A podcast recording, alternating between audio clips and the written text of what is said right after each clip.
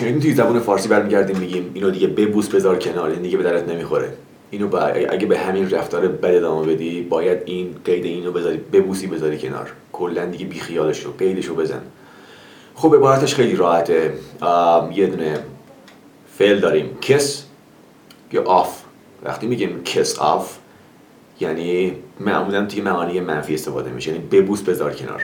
برای مثال میگم ببین اگه به همین رفتار ادامه بدی این شغلی که داری الان بهت دادیم و باید ببوسی بذاری کنار. خب خیلی راحته. If you continue acting like this okay you have to kiss off your job. You have to kiss off your job. ببوس بذار کنار. کلا معنی رد کردن میده.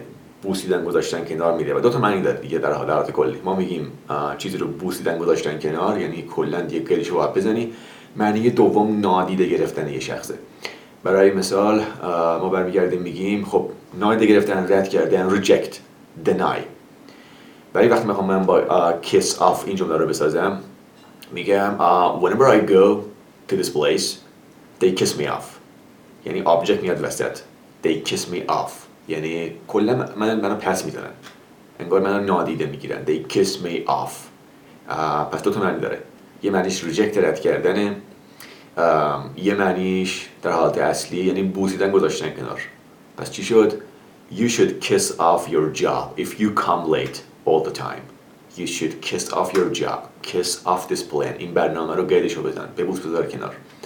این تری که تو رو ببوس بذار کنار. به درد نمی‌خوره به کارت نمیاد. Kiss off your plan. یعنی ببوس بذار کنار.